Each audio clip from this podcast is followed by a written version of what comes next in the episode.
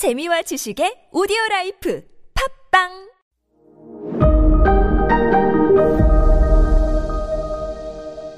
네, 여러분 안녕하십니까. 역사 스토리텔러 썬킴 인사드리겠습니다.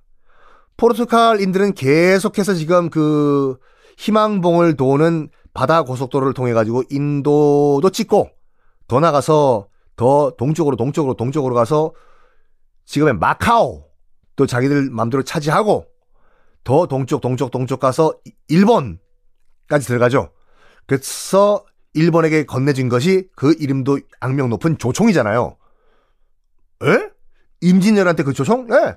포르투갈 상인들이 일본 가서 준 거예요.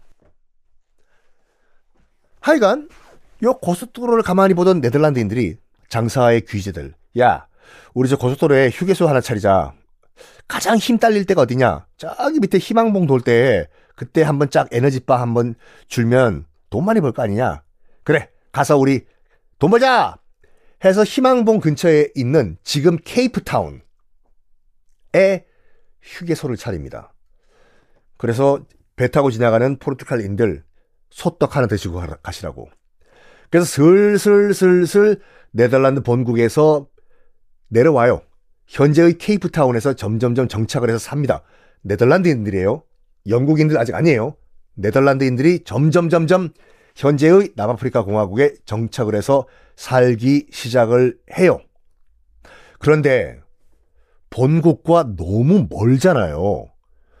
아프리카 저 밑에 있는 케이프타운이랑 저 위에 있는 네덜란드랑 너무 거리가 멀다 보니까 왕래도 거의 끊기고 한 1800, 어, 50년대부터 이제 개발되기 시작했으니까 그 케이프타운이 한 200년 정도 흘러요.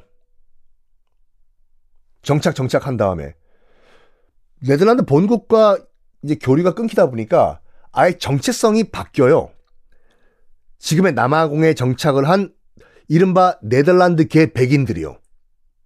그러니까 거기서 태어난 백인들은 네덜란드를 본 적도 없어 이제요. 자기 아버지도 본 적도 없고 네덜란드를 할아버지도 본 적이 없어요.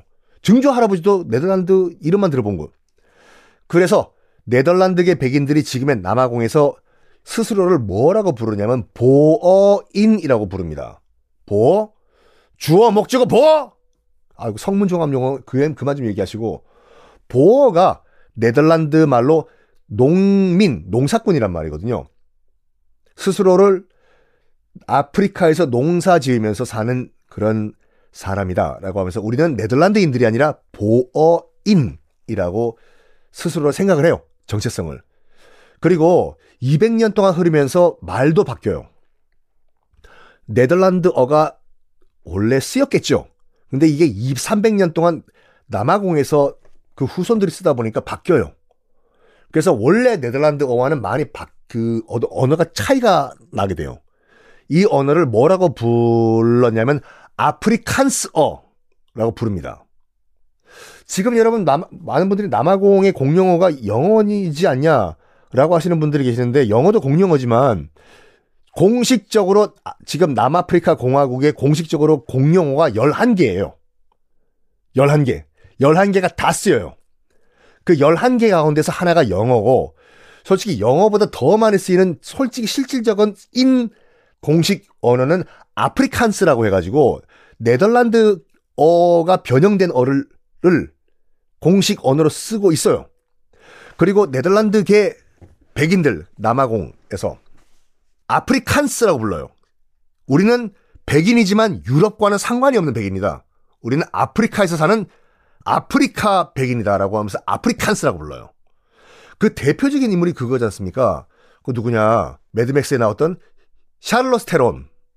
샤를리즈 테론이 남아공 출신이잖아요. 자기는 유럽인 아니라고 해요. 자기는 아프리칸스라고 얘기해요. 그 일론 머스크. 일론 머스크도 아프리칸스지 않습니까? 하여간 이렇게 정체성이 유럽과 끊기게 됩니다. 그래서 독자적인 문화와 언어와 이런 거를 발전시켜 나가요. 아프리칸스들이요. 아직까지 남아프리카 공화국이 만들어지지 않았어요. 케이프타운 근처에서요. 케이프타운 근처에서. 세월이 흘러가서 이제 1800년대가 되었습니다.